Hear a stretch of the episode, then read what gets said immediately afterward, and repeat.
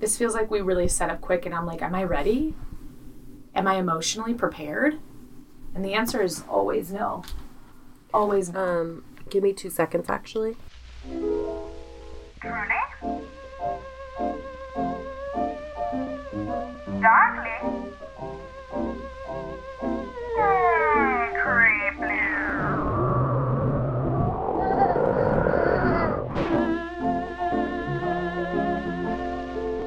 Is Cop Rock a TV show? Yeah, And, it's it a was like- procedural, but a musical? yes, and all the music numbers are that good. do, do it's. Can you believe it? All the music numbers are that good. And I love that you could say that baby merchant, Merchant sorrow, I give you all the baby and no fuss.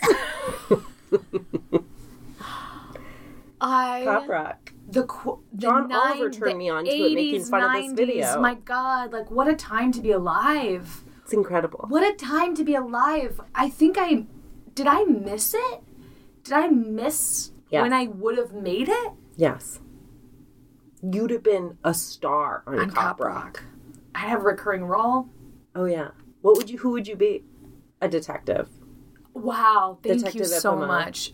Well, I use like, my real name I in this gotta show. solve the crime. I've gotta do the time. I just then be- solve and then- this tricky, tricky crime. And then I would have started dating the bass player who made the music, and he and I would have had just like this beautiful life together. And our kids would wear, you know, scrunchies in the hair and tie their shirts up in the waistband and wear biker shorts, and we would go on family bike rides on our tandem bike together. You know, I think that's what my real. I was born in the wrong fucking time. We'll find a time machine. We're doing so much research on things like time machines. Mm-hmm. We're sure to eventually find the person that knows. Could you imagine me being like. I know I want to go a time machine 10 years before I was born in the 80s?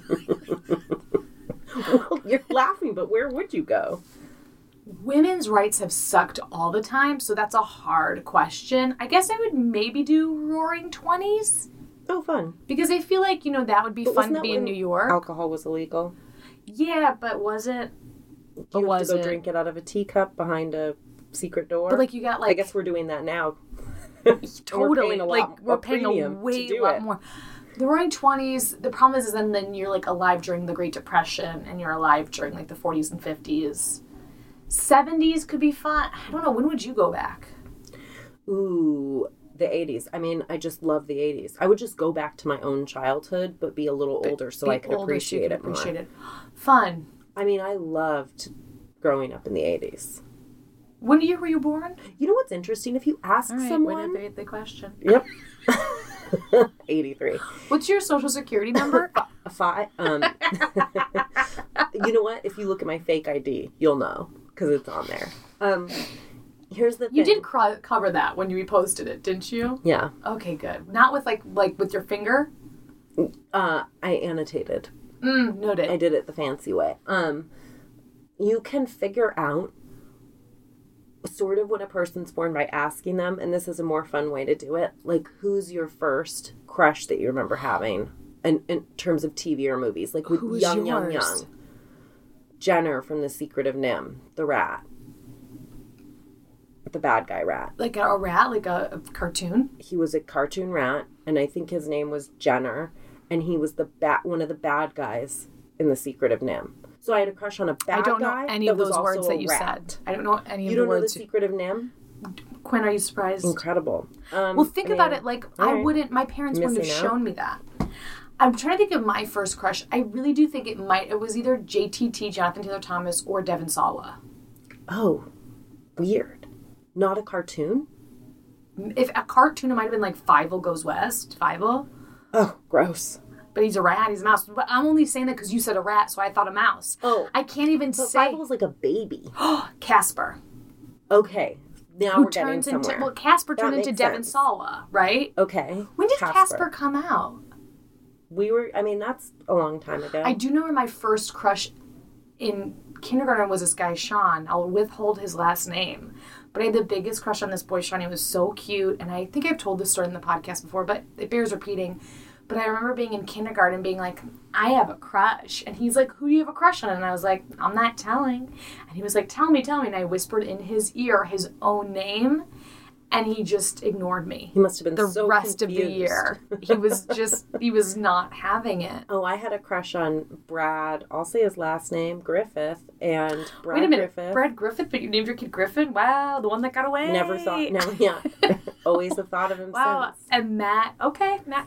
And Matt's finding out some new shit Brad right now. had three girlfriends in kindergarten me, Sarah, and Alex. And one time we told him he had to say what order he liked us in.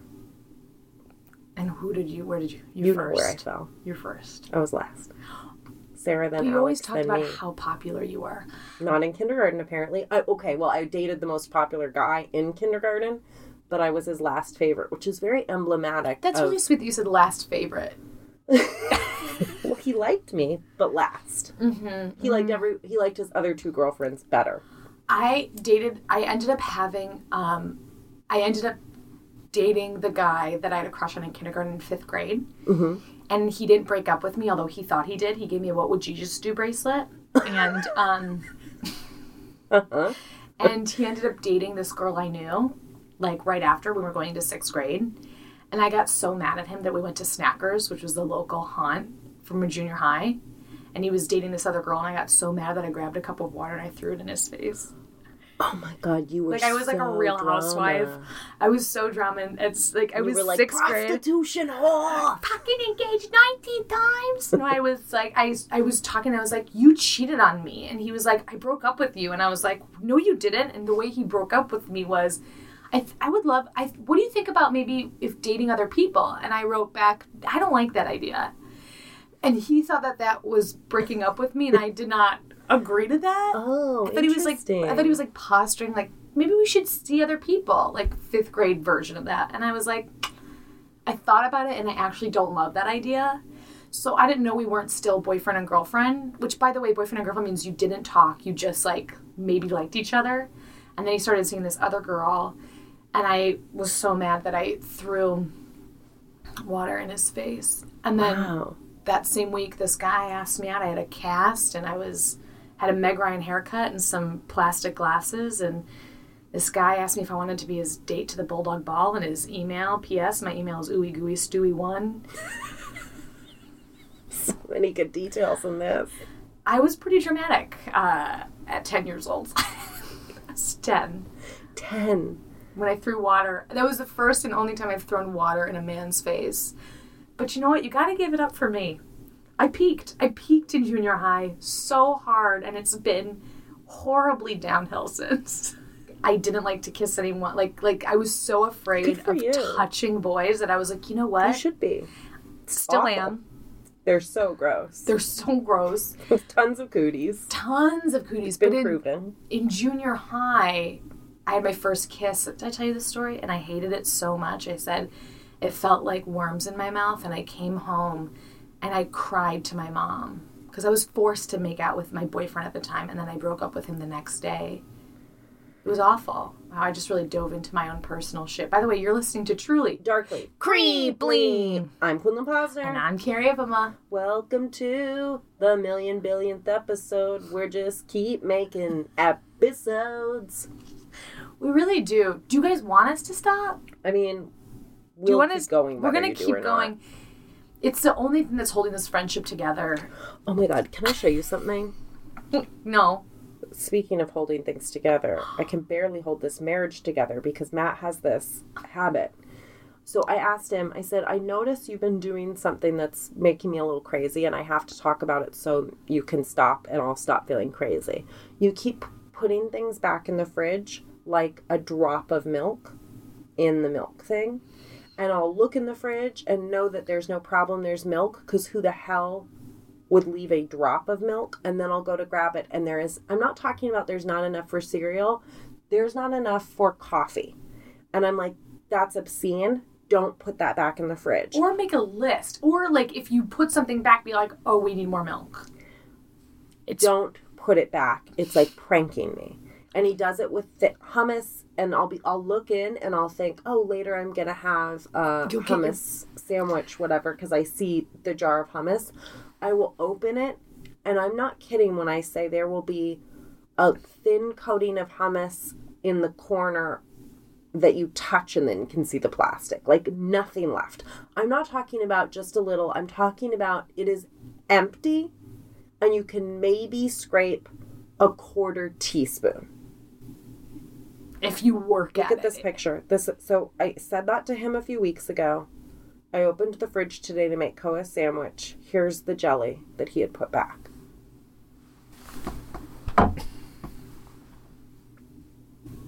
What's that enough jelly to do with? Like, what would you I'm do just with gonna that say amount? it. Divorce. Divorce. That's enough jelly. That's to get enough jelly for a divorce, frankly. What the fuck? Listen, we love Matt. He doesn't waste any food. He doesn't. But there's there comes a time you got to start getting real. so he, what did he say? Did you send him that picture? Mm-hmm. And what was what did he say? No, in fact, I was in the room with him and I said, I'm adding this to my folder. Like, I have a folder of pictures of things he's put back that I find offensive. I'm to make him a calendar, I think, this year. and each. Wait, you you said you weren't good at Christmas gifts. I think you just did it. I think you just fucking did it. That's the best Christmas gift. By the way, you have to order by December fifteenth Oh, thanks for reminding me. um, on Shutterfly.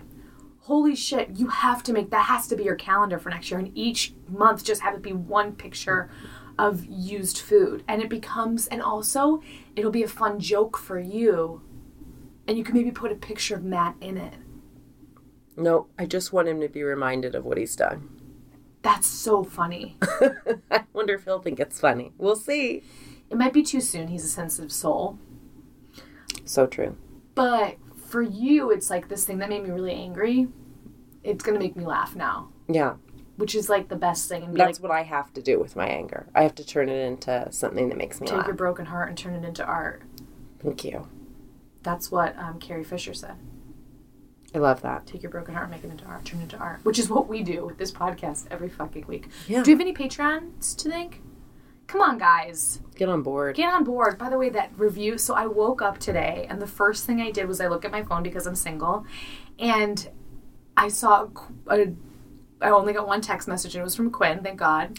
thank God, no man texted me, and um, it was a review that someone left, and it was so nice. And apparently, Quinn's uh, Quinn's uh, peer pressure into joining Patreon worked. Yeah, Lauren. Well, I'm we're glad to have you. We're so glad to uh, have I'm sorry I had to pressure you, but um, you know it's good for you and good for me. Um, And you know what she said? She goes, she goes, I buy a cup of coffee while I listen to it. Why can't I give these girls something? And I'm like, I love that justification. We love to see it. Yeah, thank you for helping us make this podcast because we like making it and we like you. So let's like do it together, right? Amen. It's my turn to tell a story. Fine, tell it, tell So, it out. I got you this Know what? in- Let's do a word from our sponsors first. That's right. We should do that. Birdie, you guys, Birdie envisions a world where women can be safe, where they can uh, walk down the street and just uh, do their thing, not really worry about. Uh, Can I tell you something actually about Birdie? I was in Chicago with a friend and she had a really cute purple birdie. They didn't have that color when I bought mine or when my mom bought me mine for Christmas. It was this really cute lavender birdie. And I was like, oh my God, this is incredible. Where'd you get it? She goes, my sister gave it to me. She goes, she had a really scary experience.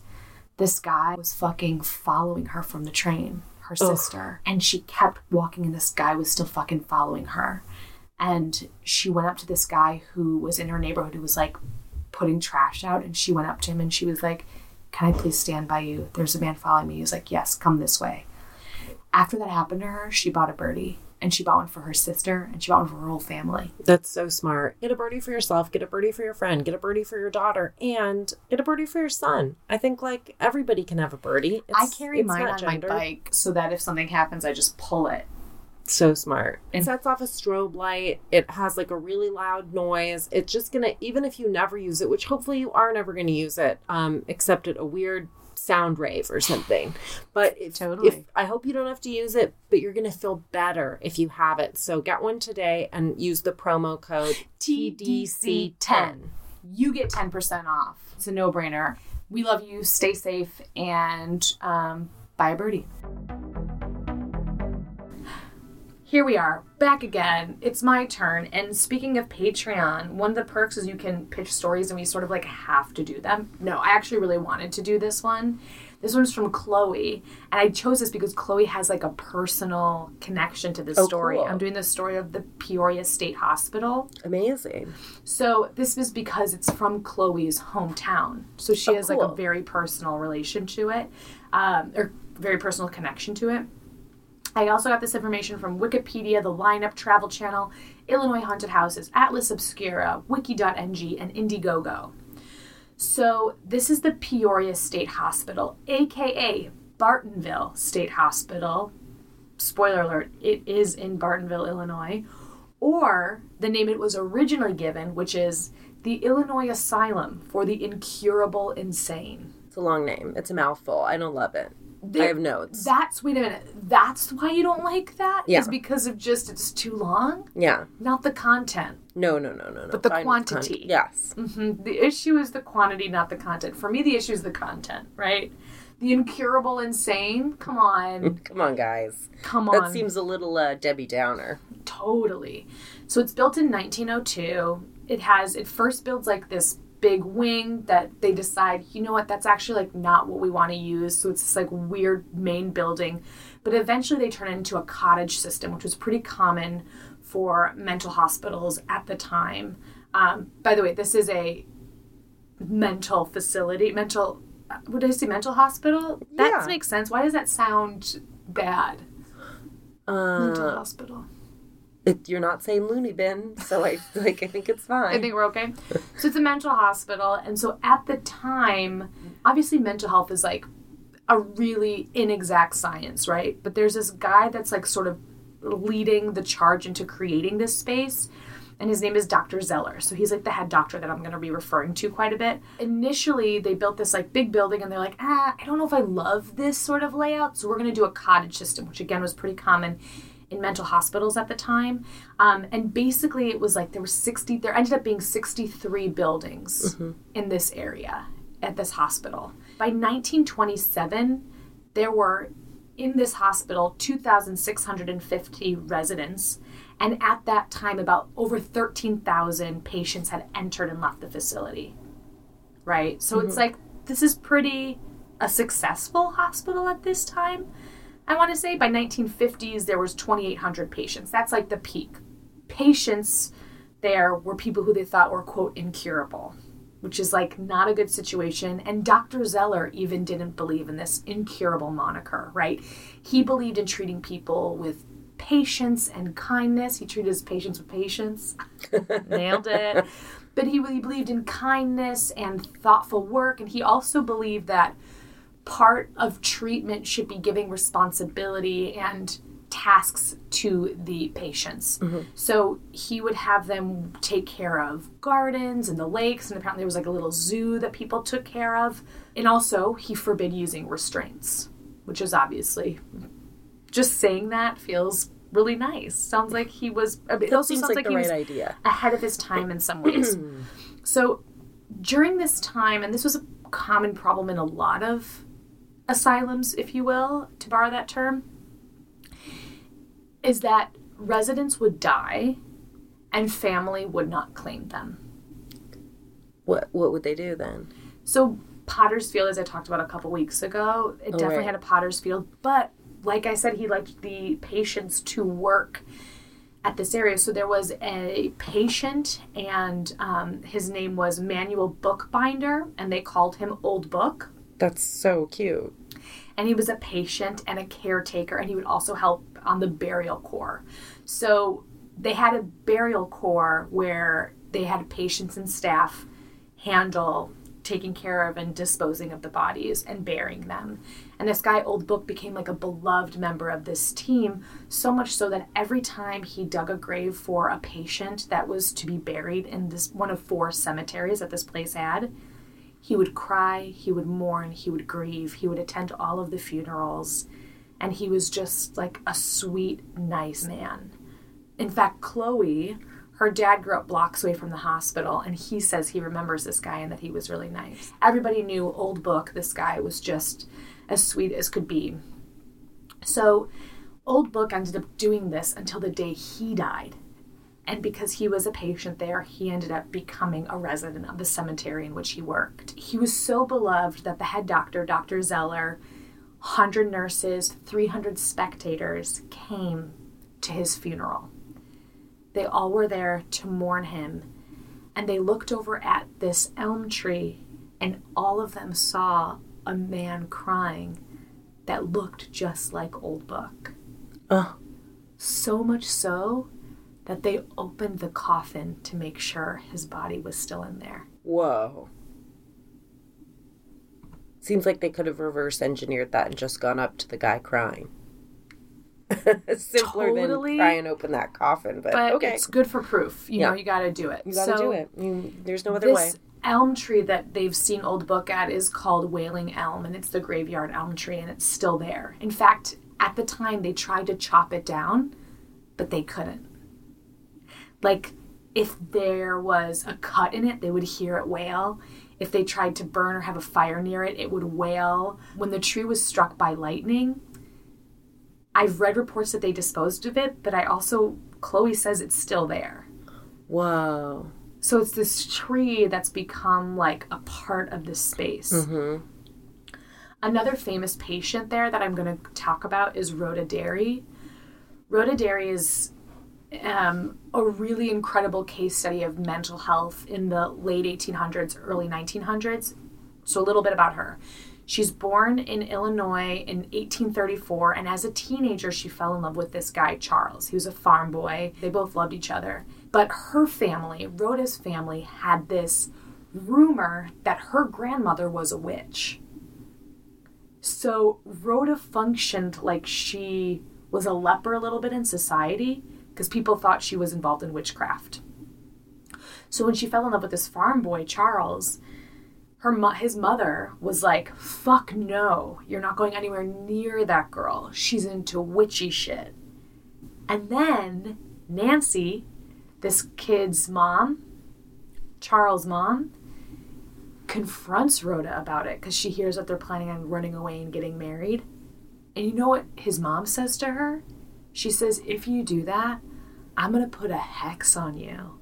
Whoa. She's into witchcraft. If you don't stay away from her son. because I don't like witchcraft. yes. So I don't like witchcraft, Yes. and if you do this, I'm going to put a hex on followed you. this correctly. Maybe she was just trying to speak the language that she thought Rhoda knew. You know what I mean? Either way, Lay really off Rhoda. convoluted. That's so harsh. Lay off her. And also, like, her poor grandmother, like, uh, Her poor son. her poor son that was in love. was in love. and she was like, "Hand me that picture, farm boy." And he was like, "As Let's you get wish. hitched.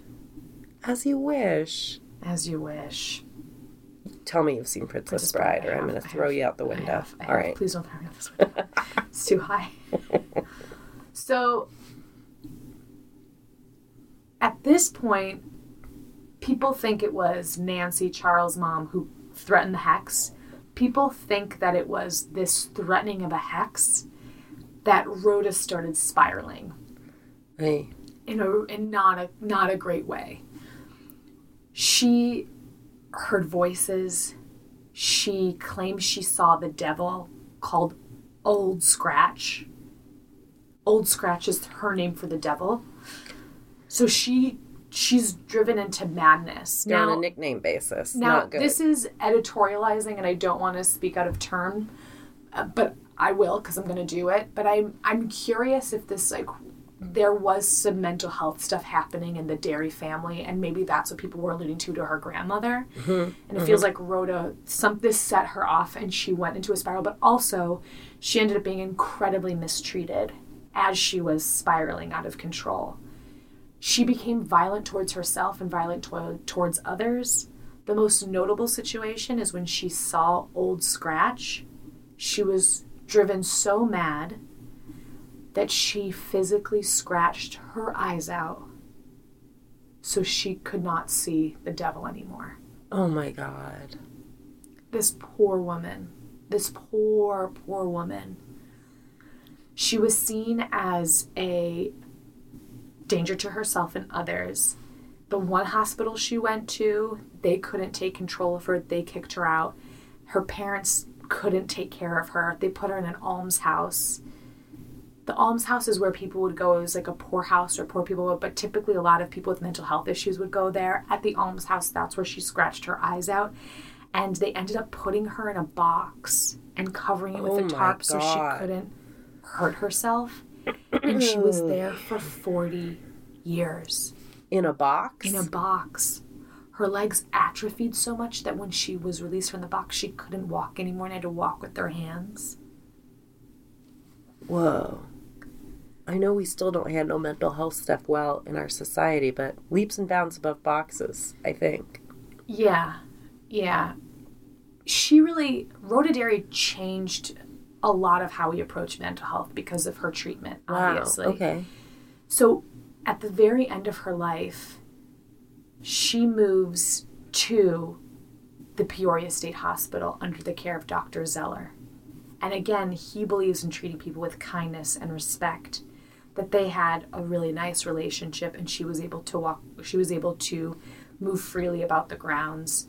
She died only a couple years later after she entered the Peoria State but she ended up dying in 1906 at the age of mm-hmm. 71. Mm-hmm. But because of her, there was changes to the housing and treatment of many patients and they closed many of those almshouses that she found herself in.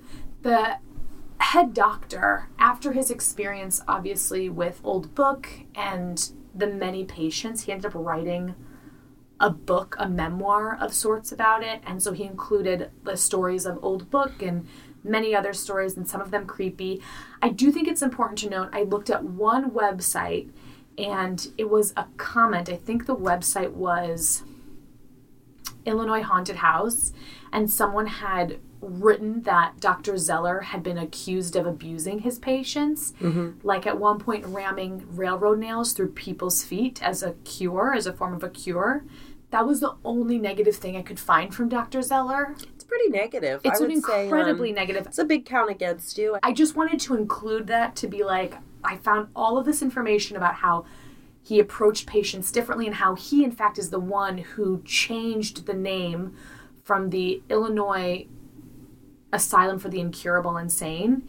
He asked to change it to the Peoria State Hospital because he said no patient was incurable. Not if you've got a railroad spike No, on they got a railroad spike. I don't know. This was literally one comment that was not substantiated that I can't adhere to, but I had to include it because I found it. Over in 1972, the total was like 600 patients. And the place closed in 1973. It's no longer in existence. It was auctioned off. The first buyer who bought it, though, filed bankruptcy, so that didn't work. Another guy got it and he tried to turn it into offices, these like little cottages, and turn them into offices in like an industrial park. That didn't work out. It became abandoned. Chloe's dad, our Patreon, as a teenager, he would sneak into this building in his hometown, which I did the same thing to an abandoned hospital in my hometown. This feels like a very teenage thing to do. I'll never forget being in a fucking suburban car going to this hospital, giggling with a boy I had a crush on. And one night he was with his friend and they brought in a German Shepherd dog with them and they were kind of like looking through rooms in like one of the buildings or whatever. And the dog went ahead of them and turned into a room. And all of a sudden they heard the dog yelp and just like book it out of there. And they followed him and they didn't look back. So the people who owned the hospital then saw its potential to make money being a haunted attraction. And so they would um, place scary movies on the outside walls of the hospital, which actually sounds really fun, to be honest. Like to go to a haunted hospital and see some movies. But then someone took it a step further and they made it into a haunted house. So there's a haunted house in it. Um, but people, this feels like, based on what Chloe said, it's like her dad brought her there. She went there. It became this like town folklore Right, okay. situation. One of the owners ended up getting a priest to come and bless the hospital. Ghost hunters came, and Chloe talked about when she was in high school, they came, and she was like, it was all the rage in our town. It was like, totally. it was like, we're famous now, baby.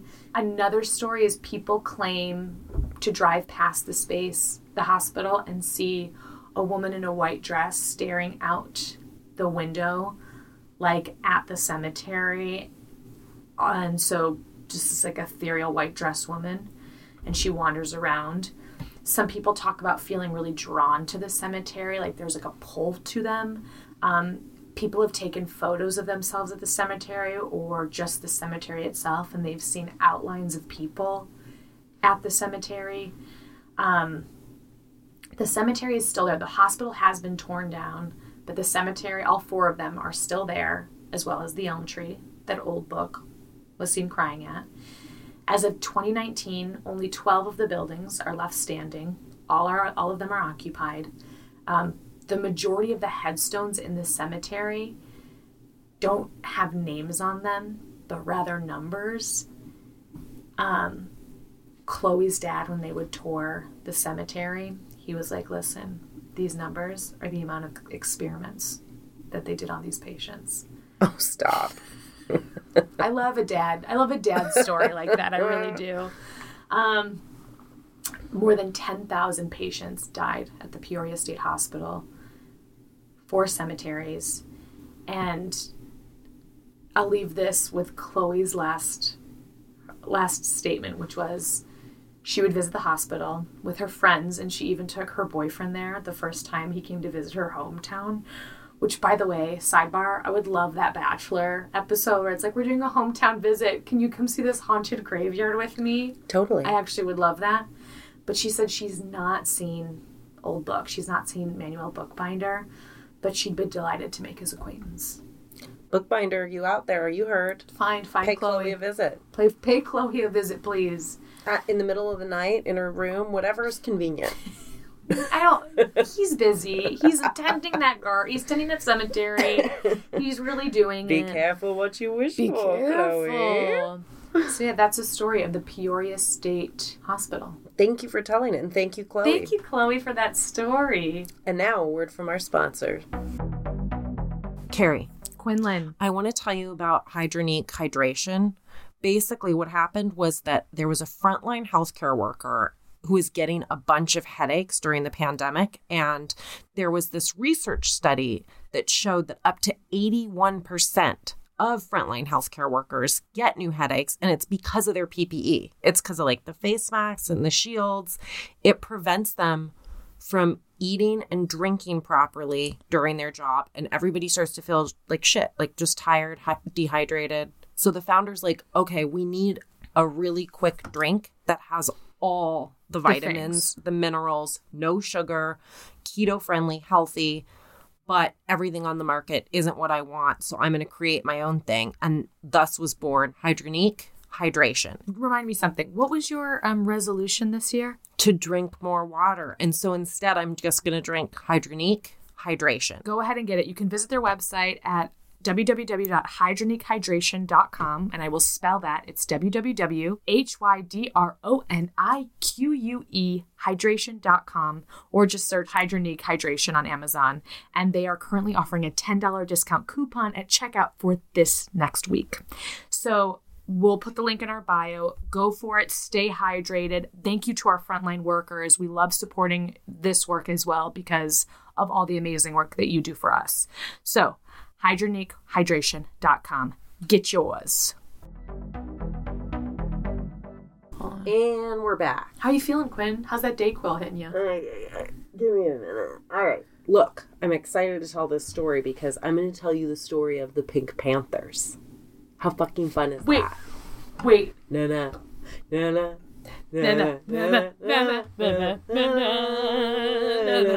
Wait, pig panthers? Pink. Thank you. For some reason, I thought you said Pig Panthers. You know, Pink Panther. You're, you know cartoon? what? You're stuffed up. Yep. I am the Pink Panthers. I'm gonna tell you the story of the Big Panthers. I got my info from um, a Guardian article that was great, a New Yorker, and then some smaller articles in Women Tell Forum me no Wikipedia. Tell me no Wikipedia. Wikipedia, Oh. Jeweler Magazine, New York Post, and then I watched um, a documentary this morning on Amazon that I think was called oh, it had a cool name, Smash and Grab: The Story of the Pink Panthers. Cool name, right? Smash and Grab, sure. Anyway, what the Pink Panthers are is an international jewel theft network, essentially. They're responsible for a bunch of robberies and thefts that are some of the craziest ones ever done in history. and the network is huge and it's composed of all these members across the Balkan Peninsula and they just are responsible for wild wild shenanigans. Like we're talking about like the highest profile cases of jewel theft in the world. It, there's like a ton of mystery surrounding the organization, but I heard that there's as many as possibly 800 core members. And What? a lot of them used to be military and have military backgrounds or training, but it's super international. They come from all over, mainly Serbia and Montenegro and other former Yugoslavia state citizens, basically, that have become Pink Panthers. What happened was a lot of them got into it because after the Bosnian War, they had nothing Right. and they were locked out of trade and all that. So they there were no jobs where they could legitimately make a living. So you start to do things like I don't know, Petty illegally bring in Yeah. jackets and illegally bring in milk and then illegally bring in firearms and then illegally bring in drugs. And you're sort of like you're into You're saying that bringing in coats illegally is a gateway. yeah, Crime. As soon as you do the jacket. Bringing in milk. I'm sorry. Bringing in milk can tell you is a gateway next. crime, and then you're eventually you're going to start smuggling jewels. Yeah. Okay. well, so in 1992, like the UN sanctions against Yugoslavia was what sort of prompts the Pink Panthers to form. You know what I mean? Oh, like yeah. industries in it Serbia becomes it becomes like um a survival thing, and then it kind of c- becomes its own monster. totally. Okay. Um, but they also have a lot of allies. Like I said, it's this whole network. So name a mafia. Serbian mafia, Russian mafia, Italian mafia, Ukrainian. They're all Into this. into it. They're all well they they have ties with all of them, let's Right. say. They have committed more than 340 armed robberies around the world. Everywhere. Some law enforcement agencies put their take at over 5 mil, 500 million. Okay. It's probably more than that. It has to be. They steal gold and diamonds everywhere from I was about to say they steal gold and diamonds like it's their job, and frankly, it is. It actually is. And they're what you would picture. Like they're glamorous and they're cool and they wear leather. You know what I mean? Like the people that are doing this look good doing it and they're super into no violence rules, you know? oh, good. Okay, I can get on They board with have guns, but they don't shoot them. Oh, good. They just point them at you and scare the hell out of you and then take your jewels. And that's different. um, they set up in ways where they know usually in advance who's going to buy what and for how much and then after they rob a place they pass the goods on to a prearranged contact who then takes them across a border to buyers usually the buyers are in antwerp and then they give it to a fence which is somebody that cleans the Yeah. diamonds so uh, somehow legalizes them makes them Yeah. does that make sense? So they can't be traced back to them. right. And diamonds are It's like if I was thinking of Ocean's Eleven starring Rihanna, go on. it's Mindy Kaling's job. at Right. the Met Gala. She like goes and she takes the necklace apart and puts it in smaller pieces so that people can. Indeed. Okay. So, you know, if you're wearing a diamond ring listening to this right now, it could be a Pink Panther diamond. You don't fucking know is what's cool. Fun. And also, I like to think it is. good for you for having a diamond. How does it feel? Good for you. Yeah, how does that feel? The Pink Panthers get I don't know, 15 to 30% on that take, depending pretty much. right. they know as long as they get back home, they're going to be safe. Home being like a Balkan country because it's corrupt there. Right. They're not going to hand them over, they're protected. Um, the officials are just as corrupt. Right. Okay, so there's an inner circle who've been doing this a really long time and they call each other family. So th- it's got this mafia kind of feel, but at the same time, there are guys that do not know who their bosses are, do not know who their associates are. So there's still a lot of secrecy involved too. Honestly, I actually think you and I should apply because when I was reading about them in The Guardian, Be so unsuspecting. yes, and you know what the guy said? Uh, We're looking for a true crime comedy podcast hosts. Yes, that's that was one of the Do you, here's the thing though, if we were on that, you know we would talk about it on this podcast. Yeah, that'd probably be prob- that'd be There's no- problematic for them. There, we can't keep this. You told me as soon as you found out you were pregnant. We can't keep secrets.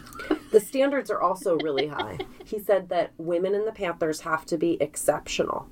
We have high requirements of them because they have the leading roles, but you can only have one woman in each gang.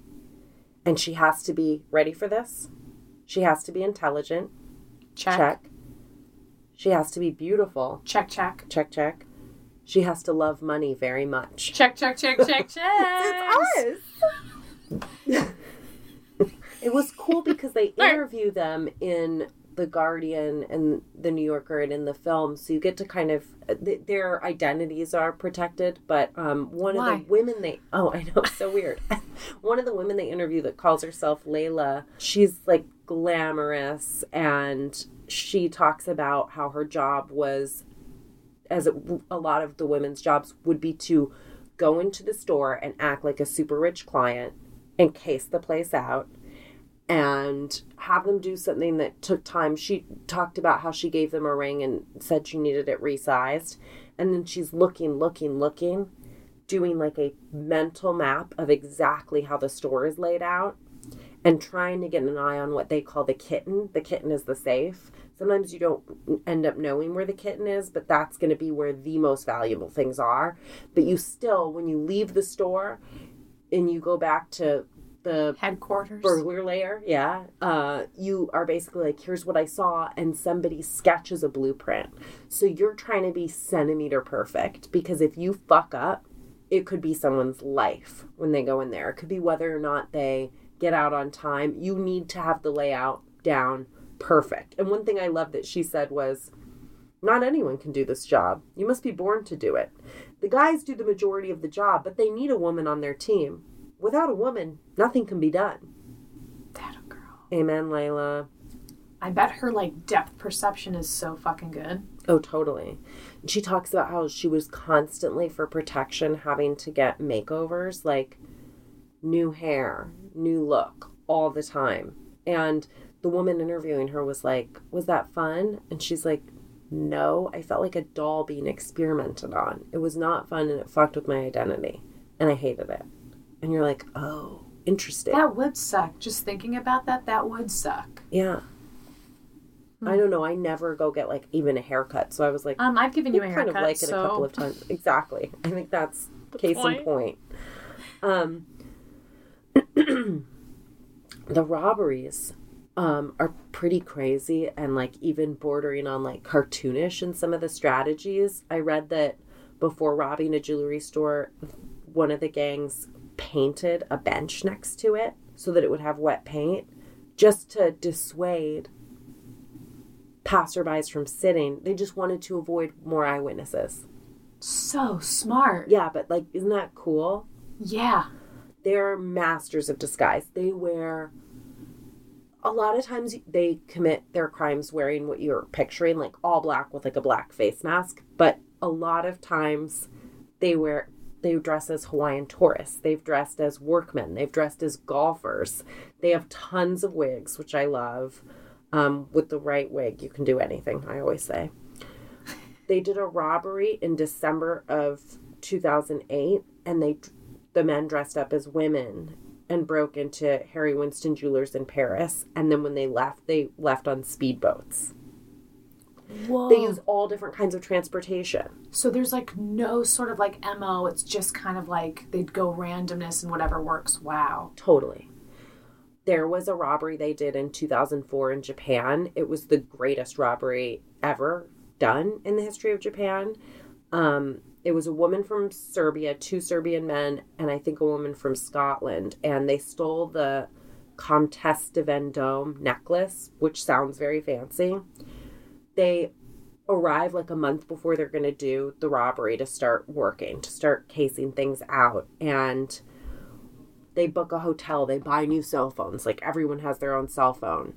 And one of the guys, speaking in accented English, comes in and asks a clerk to go up to the third floor where this necklace is in a display case. And he's like, Oh, it's so beautiful. I'm just going to snap a few pictures. And then a few days later, he comes back with a woman pretending they're a couple.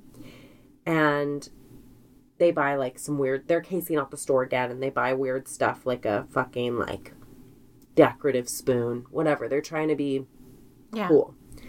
Then the day the robbery is going to happen, the two guys go in to rob the necklace, and the women sit across the street and they're sort of just being lookouts. But the men walk in wearing wigs and cart. They have like Cartier bags. They're basically dressed like, "Hey, we're rich douchebags Totally. that are coming in to look at diamonds." They get escorted upstairs to where That the necklaces. necklaces. And the clerk, they're taking pictures to kind of maybe throw him off his game. And they're talking really fast and being like, perfect, great, great, great. Then they get close to the necklace. One of them pulls out a piece of paper to show the clerk. The clerk goes to look at the paper. And when he looks down, he gets punched in the face. Wait a and minute. I thought they weren't violent. this one was a little bit violent. Okay. It is. So they punch him, pepper spray him, push him into a bathroom, shut the door. So his first order of business as he hears glass breaking and stuff is he just has to wash his fucking face in the bathroom. Like they put him in there to be like, fix your problem. Here's a problem, fix it. So he's washing out his eyes. And when he comes out, of course, they're fucking gone. He calls the police. People that did this do end up getting arrested. And fun fact, I don't know whether this was true or not, but they're like, actually, in this case, the person that hired us to do this gave us a $100,000 and it's the owner of this store. And he wanted the insurance. And I don't know whether that's true or not, but I do know that that store was having financial issues and did declare bankruptcy. So, who knows? Interesting. Interesting. The necklace, though, gone. never recovered. Never recovered. Old lady on the Titanic, we're looking at you. Come back. Come back. Come back. Dubai, they did this crazy ass thing in Dubai. So I guess whenever they have to do getaway car stuff, they always drive Audis. It's like so It's just like their thing. yeah. Well, you know what? I think it's that they uh, don't want to learn a new car. They always want to drive the same model car when they're messing with this. That kind of makes sense. Yeah. Listen, if it's worked this far, thus far, Yeah. if it ain't so broke, don't fix it. in 2008, they rob a Graff Jewelers in Dubai, like in a mall. And this is so crazy. It's eight of them in two different Audis. And they drive into the mall in the Audis, breaking through the mall doors and then breaking through the jewelry front. And they get out? Yeah. Oh, oh my God. They did it like at the end of rush hour in a way where they knew when they left, they would have clear roads Right. and the cops coming wouldn't. Like they'd be hitting traffic. They also reverse ram the car so that the airbags won't go off. And then there's video of this. You can totally watch this robbery online because it's in a mall. So of course there was all the there cameras. are people fi- filming it, but there's also cameras everywhere. Whoa. So when they drove out of there, they drive into the desert, and then like fucking rock stars, they get out of the Audis and just light them on fire, and then get in a getaway car. But they made a crazy mistake, which was that one of the cars they didn't roll down any of the windows, and fire needs Oxygen. hmm So one of the cars is actually in like pretty good shape, and they can get a lot of DNA evidence and stuff like that from that car. So with the help of that DNA, they traced it, and a bunch of people were arrested, including this guy who has the best name, Dusko Poznan. Do you like it because it's a little bit like Yes. Posner? Yeah, uh huh. That makes sense. Narcissist. But they were both already wanted for heist. The people that they're arresting. Yeah, they're like, They're like, oh. How are we gonna pin this on? them? and they're like, "No, you do this." this is something you do. I know I'm not going in order, but I do want to tell you about this 2003 robbery because it's their namesake robbery. Um, Pink Panther. Yeah. I'll explain. So, Predrag Vujosevic, Milan Jovitek, Nebosha Dinek, whatever. I'm trying, you guys. It's three men. They meet up in West London. They buy a used Vespa and they start casing the flagship Graff store Mhm. and they walk in posing as a customer, wearing a suit, carrying an umbrella. the guy that does this also wears a wig and it's like a pompadour, God, it looks like an Elvis wig. but they think that he must be like a rock star or famous person purposely disguising himself. Do you know what I mean? Wow. Okay. Yeah. Yeah. For but sure. he looks ridiculous, I guess. Denick asks to examine um, a diamond ring and says, It's too glamorous. Do you have a smaller one? Which is what a rich person would say, right? I like the acting in this. it's too glamorous. Then he pulls out his magnum and he's like, Everyone on the floor. Vujosevic has just come into the store, smashes a bunch of display cases with a hammer, starts just filling it with jewelry, and then they run out the door. A security guard runs after them and tries to wrestle away their gun. It goes off. the bullet bounces off an air conditioner and grazes the nose, like this, of a woman walking by. oh, poor thing. and then all of that that I just listed goes down in less than three Minutes. minutes. The jewelry one I told you about in Dubai, when they run into a mall How with cars, Five. 170 seconds. The whole damn thing with the robbery. Isn't that nuts? I mean, these guys are really professionals. Like, it might sound crazy because I'm like, he's wearing an Elvis wig and he shoots the tip of a woman's nose off. It sounds disorganized, but really to do all that in And such so a quick. I mean, it's fast. They really planned this shit. They made off with um more than thirty million dollars worth of diamonds. It was the Okay, if they've done 340 heists and they're, they're saying only 500 million, they've got to be Well, I'm telling you some of the more high profile ones. This was the biggest heist that ever happened in British history. The biggest jewel heist. Whoa. Yeah. So then the Scotland Yard detectives come and they Denick has been subdued and he's lying on the ground and they talked about how funny it was because he looked like he had a cat lying on his head because of how crazy the wig is. It reminds me of like Despicable Me with his wig. It's just like. So it takes them a couple days, but they're able to figure out who the accomplices are, and they find the accomplice, uh, Milan Jovitek, his flat, and they tap the phones. They get a warrant to search it. They work really. Stealthily to uh-huh. Yeah. During the search, a detective finds a jar of face cream in the bathroom, and he puts his hand in the cream. I don't know why you would think to fucking do this, and feels something hard in there and it's a giant blue diamond ring. It was worth seven hundred and fifty thousand dollars. That that happens in the movie The Return of the Pink Panther.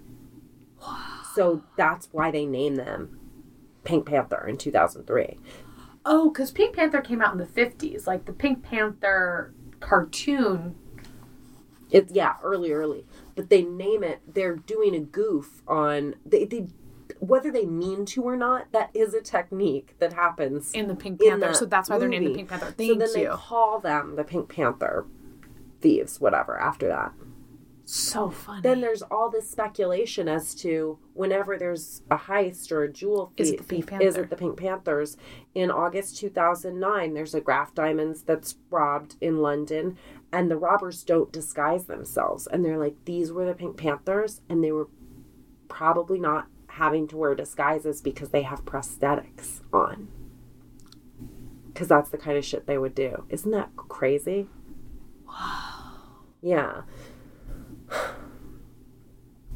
I want to know who their like SFX, their special effects makeup artist is. Totally. They definitely have one. They've got so many different people working for them. The Guardian, the person that wrote the Guardian article ends up interviewing a guy who was an alarms and electric specialist for them. And he was talking about the kind of no victims Robin Hood ideology behind the group.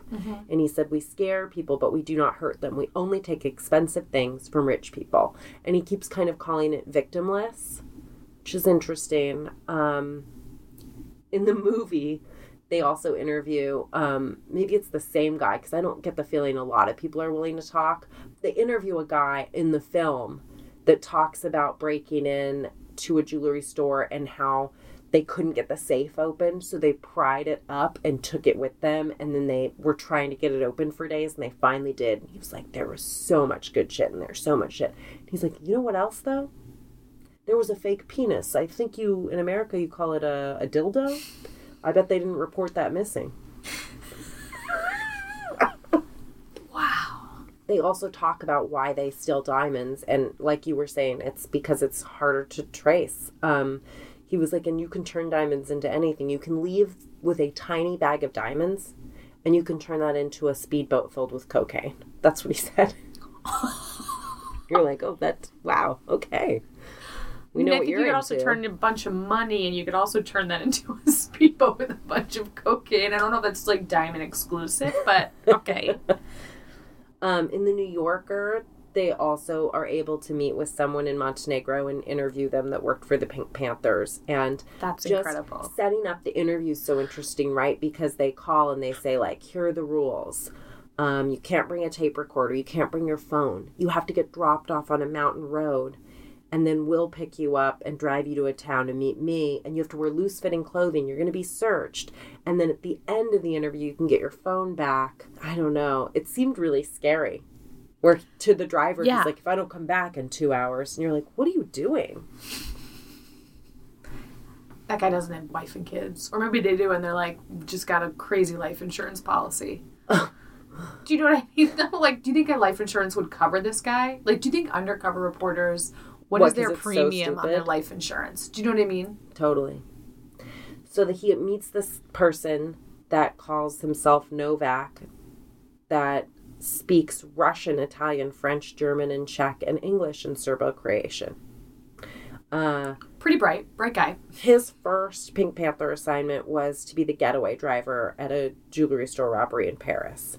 And he talks about how there's a centralized system for picking targets and assigning crews to jobs, and that there's four main Panther groups. This Um, is crazy. This is like a shift in a restaurant where it's like this is like a really good group for this. V- like wow, they're Yeah. like casting. Well, and speaking of that, they're at a restaurant when they're having this conversation, and every time Novak takes a sip of beer, he takes it by wrapping the napkin around the beer, sipping it, and then cleaning the rim. So no DNA and But no it's like he's doing it almost mindlessly. Do you know what I mean? Like it, that must be his life.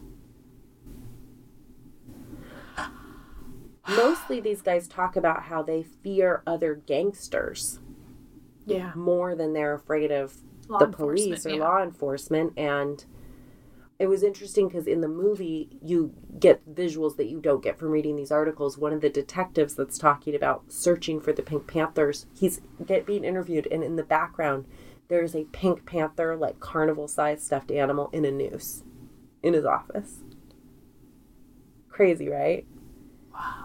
But really, they say that in 2007, years after they've been doing this, was sort of the first push to to do something. And Interpol started getting organized, and they were like, "We're going to do Project Pink Panther. We're going to find these guys." Right. Um, Montenegro also used to be really safe for them, right? And they'd be able to flee to there. But now they want to be part of the EU, so they're extraditing people. So it becomes like there is nowhere to hide. Um, also, the police start to know their tactics better, even though their tactics are pretty, Pretty wild. random, but they're able to like pinpoint. I mean, they're they're using the same car. The guy in the movie they're interviewing is like, "Oh, I carry pills on me just in case."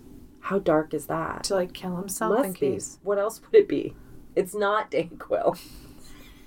I carry Dayquil. I carry baby aspirin just in case I really get a heart attack. I just always love like a little baby aspirin.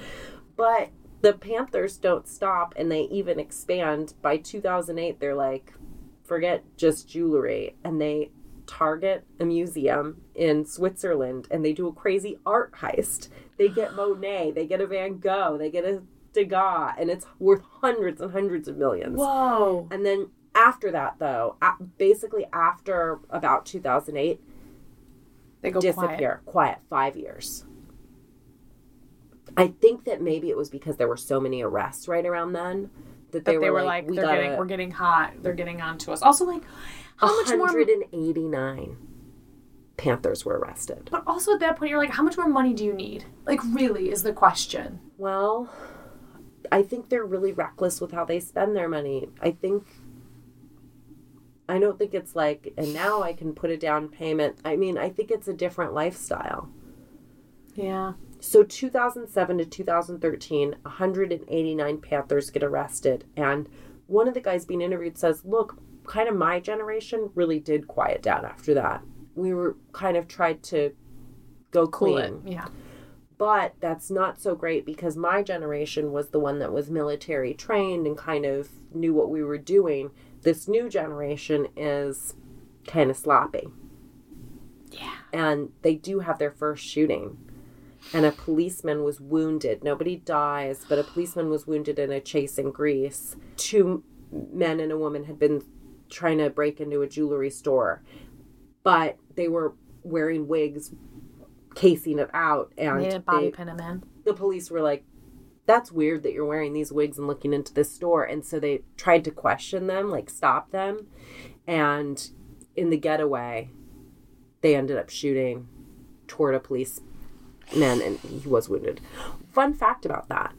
The one of the women used to be a national basketball player. Ends up getting arrested, ends up breaking out of prison, and has this nickname, the Dragon Woman. And the way she broke out of prison, she asked one of the guards to help get paints from somebody that was bringing them to her. And when he unlocks the door, the visitor actually uh, hits him on the head, and then they jump on a motorcycle and leave. And that was the first escape ever done from that Greek prison. She was caught, then her sentence was commuted, and she wrote a book about her life. I mean, she's fascinating. Whoa. Also, who's delivering paints in prison? Who's You painting gotta- your cell? What else are you? No, I think it's like watercolor. I think it's like hobbies. I think it's like I gotta get my paint on. I'm so bored. Nail polish. Nail polish. Ay, it was glitter glue. Careful, gotta use it, otherwise it's gonna harden. We know from experience. so, it's a five year hiatus. And when the film was made that I was watching, they're kind of like, the Panthers are done. And this woman was like, don't say that they're done. We don't know what's to come. And sure enough, let me just tell you, after those five years, what has happened in 2018. In January, five Pink Panthers broke into a jewelry store inside the Paris Ritz with axes and guns. And they did, um, they smashed everything and got like 4.5 million in euro worth of jewels. But they set off an alarm and it did that thing where it locked them in. Oh, guys. But one of the outside getaway people ran up and through the like bars, they were able to pass the bounty. So even though they got caught, the jewels got away on a scooter. Whoa. There was an exhibition at the Doge's Palace in Venice, Italy, um, and five men stole millions of jewelry that were owned by um, a member of the Qatari royal family. They were arrested. In August at the Strängnäs Cathedral, thieves stole um, some artifacts of the Swedish monarchy, like some crowns and a fucking old ass orb, and they got away on a speedboat. And in November, Of what? 2018, Pink Panthers stole a tiara that was super historical. All I'm saying is it's still going on. They're stealing stuff and they've got to kind of get it while the getting's good because of blockchain, which is going to make it where everything is traceable, like in terms of stones. Yeah. They're trying to do that right now. That's like blockchain is happening. They're trying to put blockchain in diamonds. Uh huh. They want all diamonds to have paperwork, basically. I don't totally understand blockchain, if I'm honest. Let's look it up. But just I'm going to say diamond blockchain. That's insane. That's Blockchain wild. Okay, blockchain technology is a tool for identifying where they come from and tracking their path from source to destination. So okay, so they can't clean them, right? You have you will have to have documentation, It and if you like steal ca- it, it would turn it into cash where you'd be able to be like, there's a serial number associated with this diamond and it was stolen. Totally. So if you do that, They got to just get it while the getting's good. I don't know. I don't know what will happen to the black market. I don't. There will be a black market of diamonds, though. Are you kidding? God, there's always a market for that shit. data points for more than 1.6 million diamonds are stored on blockchain today. So I think they're just trying to make blockchain. Well, then I wonder if you could. I do think that there is. I mean, the the val- the perk of that is to know that you're not having a blood diamond, right? I mean, like that would be good to know. Right. Wow. Well, and so that's the story of the Pink Panthers. Dinna. Dinna, dinna, dinna, dinna, dinna, dinna.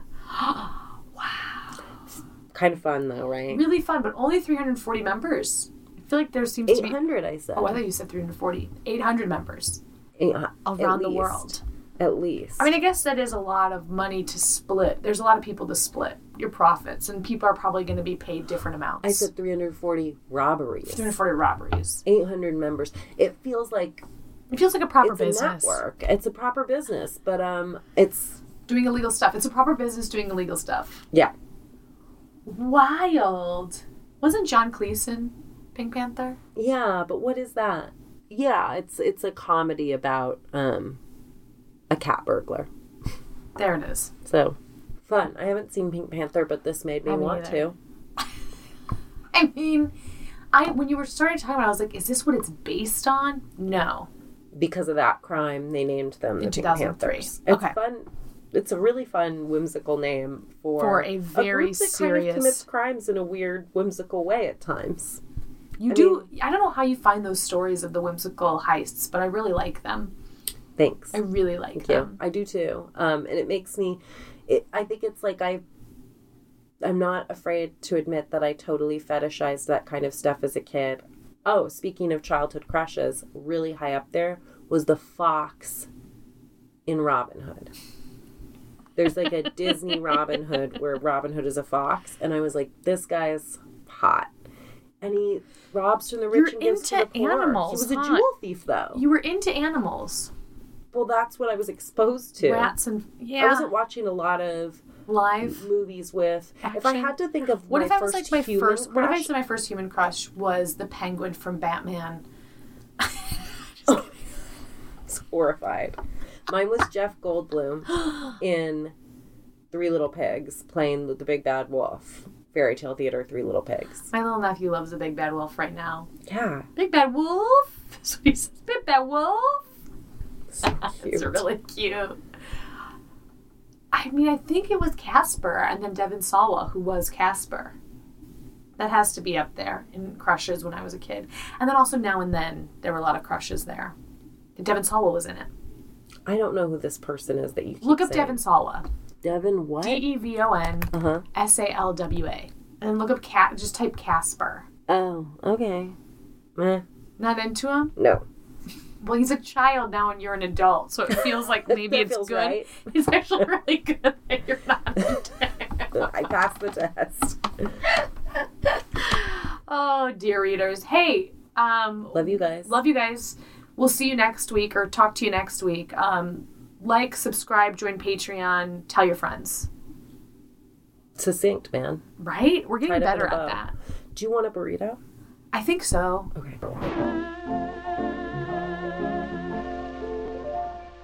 Bye, Dewey.